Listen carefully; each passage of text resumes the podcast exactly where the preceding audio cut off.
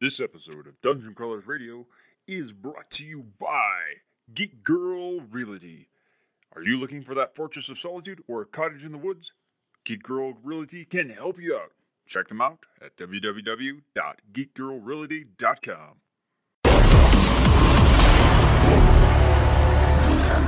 Dungeon Crawlers. All right, everyone, welcome to another episode of Dungeon Crawlers, where we have author L.E. Modesitt Jr., which, for those of you that don't know him, he is uh, known for his Saga of the Recluce uh, series, as well as the Imager portfolio, which uh, we're excited to talk about because the final book in that series is out, as well as the re release of the Saga of the Recluce. Um, so, thank you for coming on the show and ta taking some time out of your day to talk to us. Oh, I'm glad to. Now, I- know this is really timely because the last book is coming out in the Imager portfolio, and I, this series has been going on for quite some time. Um, I, remind me how many years it has been this series has been going? Ten years. 10 years. So, definitely a, a vast expense of time. Um, But not as much as not as much as the Recluce series, which has been out for, believe it or not, twenty almost twenty eight years. which which is amazing in itself. I mean, that would be really cool to one day be able to say, "Hey, my book has been out for 28 years," uh, and, and people are still enjoying it and reading it. Uh, Yeah, they definitely are, and uh, I still get new readers. Yeah, so I mean that's that's just amazing uh, to me in, in itself because I mean reading is such an awesome thing. I, I love reading. I love the the journey you go on when reading a book, but it's really fun to go back and reread stuff too. So the fact that you have people that are rereading it and you're getting new readers uh, because people are talking about it is just it says a lot about your writing style as well as uh, just the story itself. Well, I, I think so. It, a lot of readers, frankly, get in touch with me and say, my series are among the few that they can actually reread and find something new in.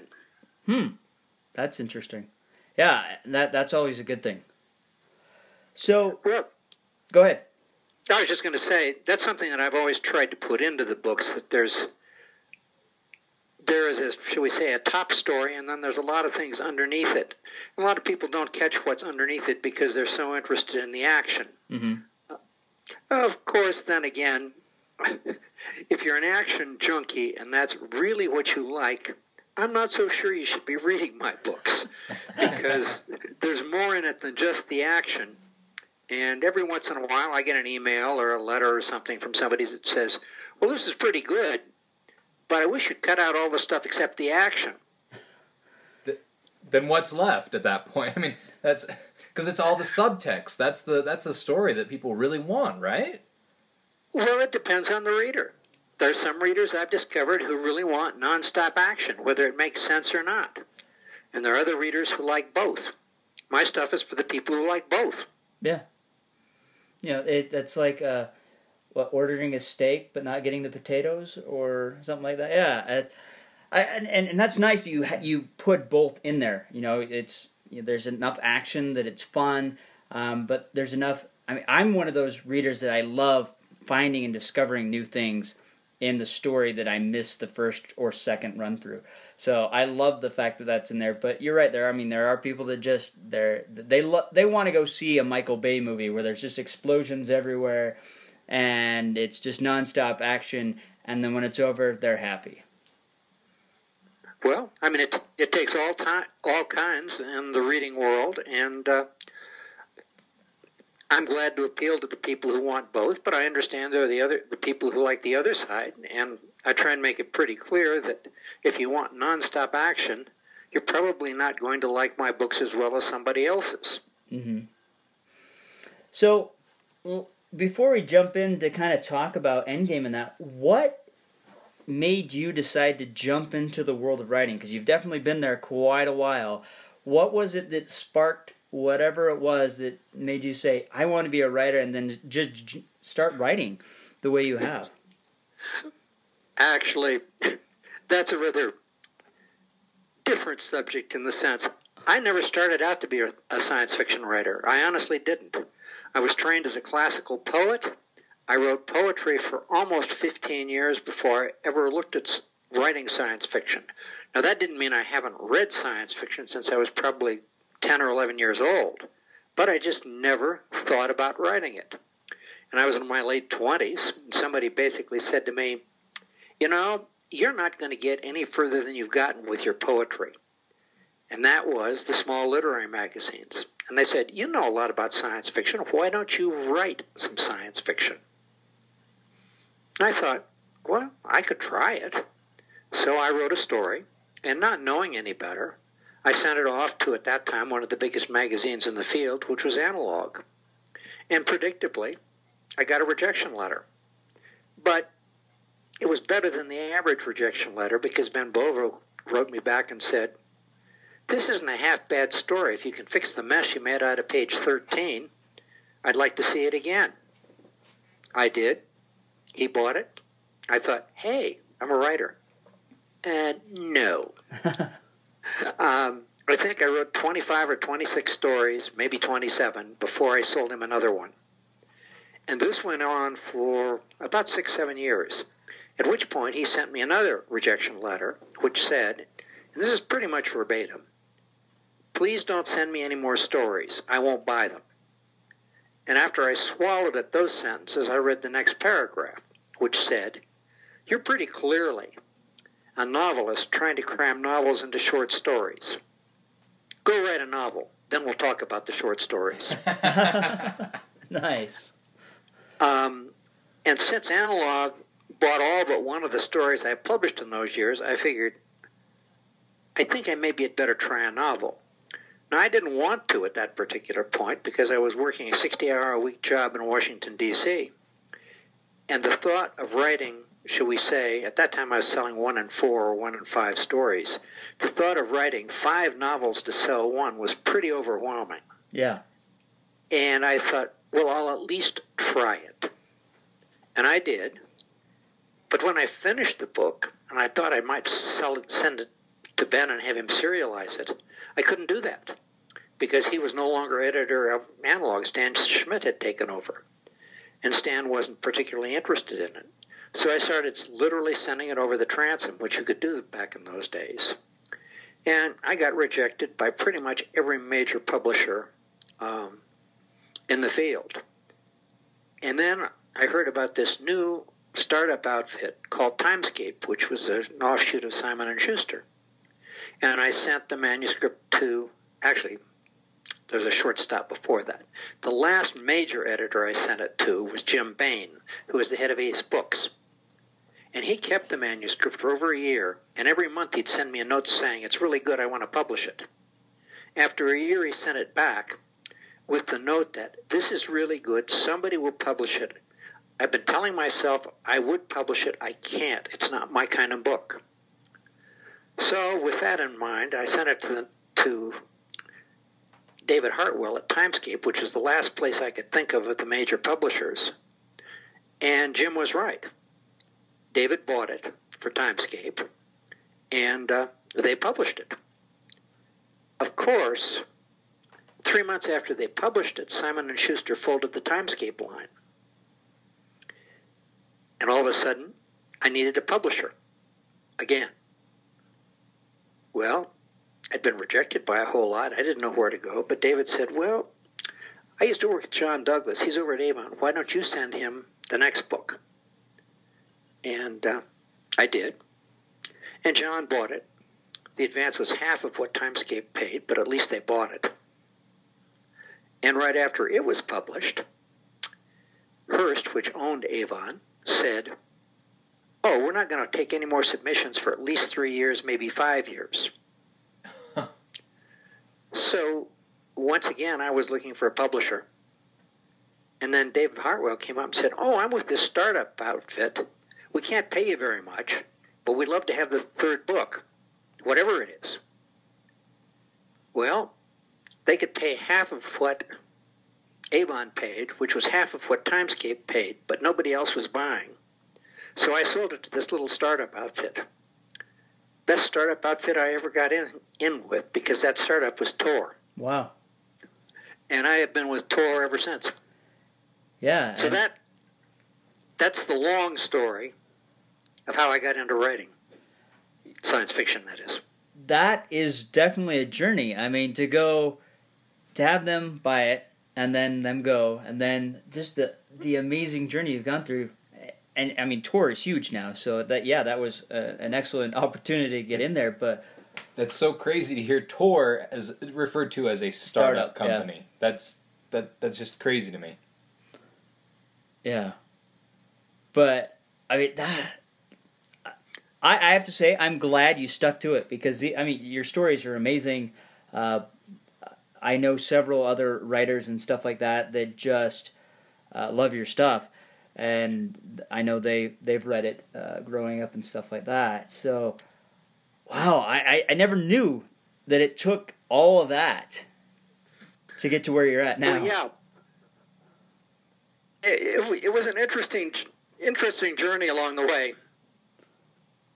Yeah, I, I'd say so. I mean, I I know there's rejection letters that people get when they're writers and they send them in. They're like, "Yeah, I went through the the gauntlet of, of rejections, and then finally they bought my book, and it's awesome." But this is like a completely different gauntlet uh, altogether. Uh, and and the rejection letters you got in the beginning, I mean, even those were positive. They were. It's like, yeah, not really, but hey, if you fix this, it's golden. Um, I don't know. Well, that was the best rejection letter. Yeah. Uh, the novels, um, I have to say that I've been turned down on the novel front by most men. I won't say most, but many of the major editors in science fiction. Yeah. They're probably there are probably only a handful of editors today who actually like what I write. There are a lot who would buy it, Yeah. but as as far as liking it, um, I guess as far as editors go, I'm a little bit of an acquired taste. Okay. As far as readers go, however, um, that's a very different case. And um, I think it's one thing that I'd say to beginning novelists you only need one editor who really likes what you're doing. But you got to find one of them at least. Yeah. No, I think that's great advice. Because, I mean, they're kind of the gatekeepers into the, the publishing world. You know, you could have tons of readers that love you, but, uh, you know, unless you're self publishing, to get through traditional publishing, you have to have that editor. Well, you need an editor, even if you're self-publishing. You need someone Well, just to double true. check to make sure. Because I mean, weren't you telling me the other day, Dan? Like, there are some times with certain characters, you're like, were they blonde? Uh, they did they have curly hair? I know I mentioned this, but then you have to go back. You do so many revisions. I mean, Well, I don't. I have a reputation among editors that I turn in a fairly clean book. Okay. I can o- I can only think of about, and I'm not going to tell you which one, but I can only think of about three books out of the 76 that I have had published where I had to go back and make fairly major revisions, and they were deserved at that particular point. And each time I learned something about the craft of writing and something that I had skipped or not learned well enough in the beginning. Mm-hmm. But thank good, thank goodness it was only three. Yeah. Well, I'm sure you working uh, with poems and stuff like that really helped uh, kind of advance your way into having really clean books. Uh, and, and I know some people that's kind of a gift that they can do that. There's other people that struggle with those things. Um, you know, I know when I wrote early eh, on that I I had when it came to like proofreading, I would just like overlook things. So the fact that you put in really clean books and you have 76 and only 3 of those that that those are great odds. Well, those are. I mean, those were published. It just took a few, took a little bit of extra work with Yeah. it. Now, I probably want to make something else fairly clear, though, because first of which is I didn't write my first science fiction story until I was 29. Um, but second, every job I had, and I worked full time from the time I got out of college at age 21. Every job I had, interestingly enough, I ended up doing a lot of writing in. Even when I was a Navy pilot, I was the administrative office. Okay. Uh, when I got involved in politics, my job was likely to write speeches, papers, uh, to analysis. Um, so all along, I had a lot of writing, um, and even when I was working as a when I was working as a consultant in Washington D.C. after I was published, I still learned a lot about writing from writing in the consulting field. So you can learn a lot, not just in writing science fiction and fantasy, but in the whole field of writing. No, uh, that's really cool. Um, you've had all that experience prior to that. Uh, definitely, I I would assume has helped quite a bit. Uh, I mean, I don't know. I I mean, I've seen like bill papers like bills and other technical manuals and stuff like that. So I mean, those have to be very very concise and precise. So uh, having that training before starting writing, definitely, I would say aided in your uh, being able to have clean books, which is amazing. Um, something I wish I could do. Yeah. Well, I write probably cleaner now than I did at the beginning. I'm not so sure I'd like to go back and look at one of my early manuscripts really closely. Yeah, and that's the joy though of, of as you continue to write, you know, you, you like you said, you progress, you become better. I'm sure uh, there are some things that if you look back in those first books, you would like, oh man, I'd do that differently. But uh, well, well, you, you do. I mean, I tried an experiment in the first Recluce books, and it was an awful experiment. And that was the thought that it came to my mind was people. You get a sentence like the door creaked or the wind blew or whatever, mm-hmm. and I and I just thought, well, why don't you just throw in side effects like creak or whoosh? I put those in the first Recluce book. The reader reaction was, don't ever do that again. and I occasionally still get um, comments from people who've picked up my books recently and says, well, that first book, those sound effects were awful, but he got better as he went along. So Well, hey, you tried something new, it didn't work. You you did something else. I mean, that's kind of how life is. You try something, yep. if it doesn't work, you do something else. At least you made the attempt to try something new, something innovative, something that like even me writing, if I would have thought to do that, like even thinking about it now, I'm I'm thinking that's a great idea. That's what they do in movie scripts and people love it. But at least you made that that attempt and it's good to know that people hate it, right? Yeah. it's from a writing point of view, yes, it's very good to know that this is not something I should continue to do, and so, I didn't. So, for all those out there that are aspiring authors, don't do sound effects. It's been done, didn't work. Do something else. Mm. Except in comic books. Except do them in comic, comic books. Yes, comic books that can live. And in that case, it has to be blam, whack, and woof. Or kapow kapow. You need a good kapow every now and yeah. then. So let's kind of move into Endgames. Uh, it's the final book. I mean, this has to be exciting that you're wrapping up this giant uh, symphony that you've been writing over the last 10 years, coming down to the final stretch with this last book. What, you know, is there something that you can kind of say that's happening without giving away too much? And what does it feel like to kind of be bringing this to an end? I thought a lot about this uh, when my editor got a look at the um, the book, and she asked me, "Is this the last book in the series?" And at that time, I said, "I don't know. I need to think about this." And the more I thought about it, the more I thought, "No, there's some things like the Recluce series. Recluce series is not, shall we say, a wrapped plot the way in a lot of ways uh, Imager Portfolio is.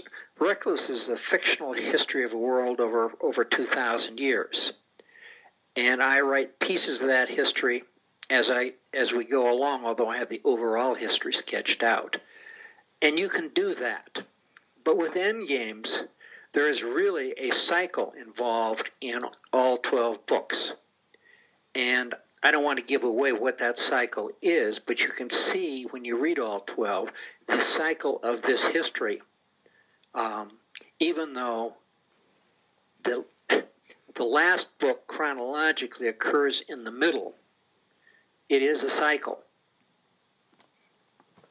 And that was my next question: is where exactly does this take place uh, in line with the other books? Because I know you wrote the original three, and then you went back, you did the prequels, um, and so I was I interested. Well, okay. The world's called Terahnar. It's a world very similar to ours in terms of people, but the geography is slightly different, and um, it's technology with magic. The magic being imaging. People can visualize. Certain people can visualize something into existence, but it takes a terrible toll on you if you don't know what you're doing. And untrained imagers never live to adulthood. Um, consequently, there is in the first the first three books, which are the latest historically, and this is something I unfortunately I have a tendency to do, which is to write the last things in a cycle first and then fill it in. but in those books, you have basically a world that's pretty close to Victorian in, in terms of technology. It's French in feel, and uh, there isn't any electricity, but there's a fairly advanced amount of steam power. Um, and that's the first three books. Then the next five books go back 700 years and detail the founding of this continent nation. And the last four books are two sets of two, and they show the transition from, shall we say, you might call it an analog to the Renaissance slash Industrial Revolution. And those middle four books show that transition to the nation that you've got in the beginning. Hmm. No, I, I like that because we already know, and now we're just getting all the back history. Um, I, you know, there's been several times where I picked up a book and I'm like, oh man, this is great. Oh, I wish I knew all the history. And then I find out there's all these books that were written before, so it's it, you kind of have that feel of like, oh, I found, this, I discovered this great book. Now I got to go back and read all these other things. So, and now we have that history, that transition up to those those first three books. Um, I- that- mm, some people that may annoy them, but I really like that concept. No, I love that concept. I love stuff like that. Well, I mean, I've I've always, I've always been a history nut. Um, loved history all the way along. I didn't major in it, but I probably read enough to have majored in it. Um, and even when I'm writing my science fiction or even standalones, I can't really write the book without having an idea of the cultural history behind it. hmm Uh, I obviously don't put in as much backstory if I'm writing a standalone, but it's still there in my mind. Yeah, I I- I believe you would need that to be able to reference small things here and there. Without that history, Well- it's kind of pointless. Well, not necessarily. I mean, one of the things that I've noticed, there are some authors who've read books and books that I've liked, and I I've finished them, and I think this all holds together very well. But there's this nagging thought, and the nagging thought is in those kinds of books.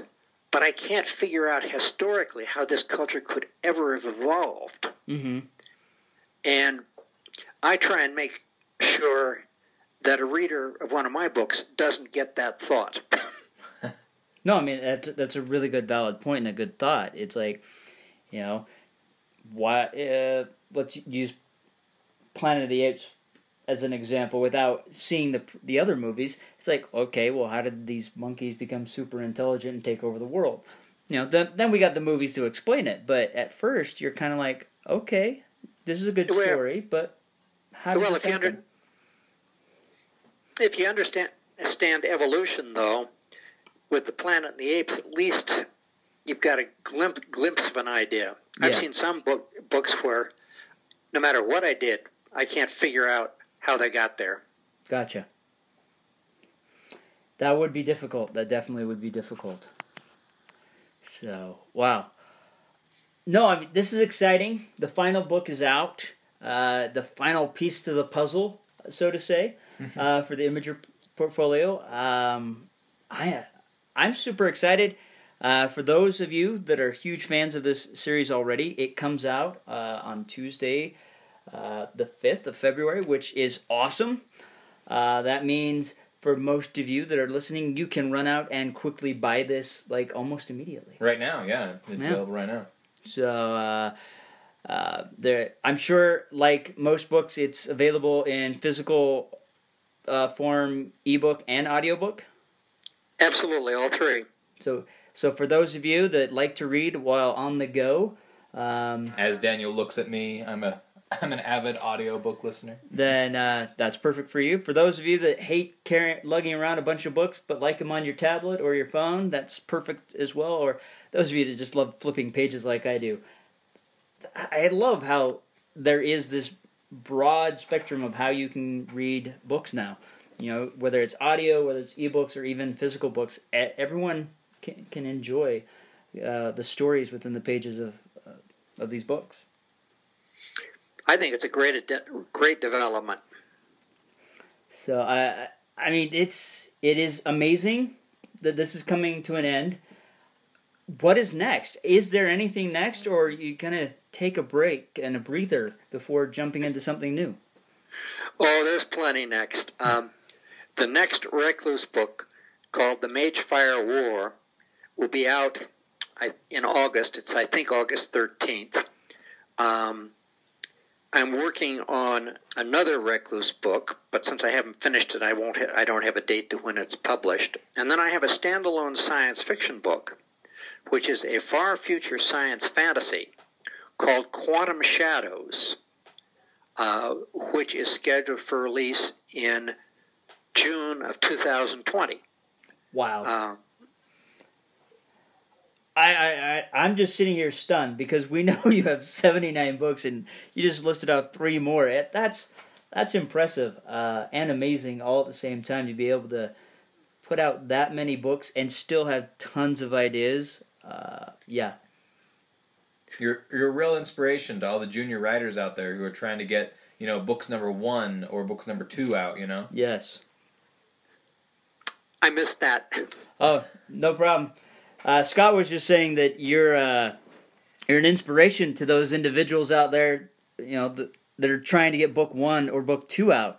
Uh, the fact that you have written 79 novels, you have had the amazing journey you did just to get those not those cou- first couple ones published and out there into the world, and then you know you've had your fill of rejection letters, and yet you're still writing and still you know plugging along.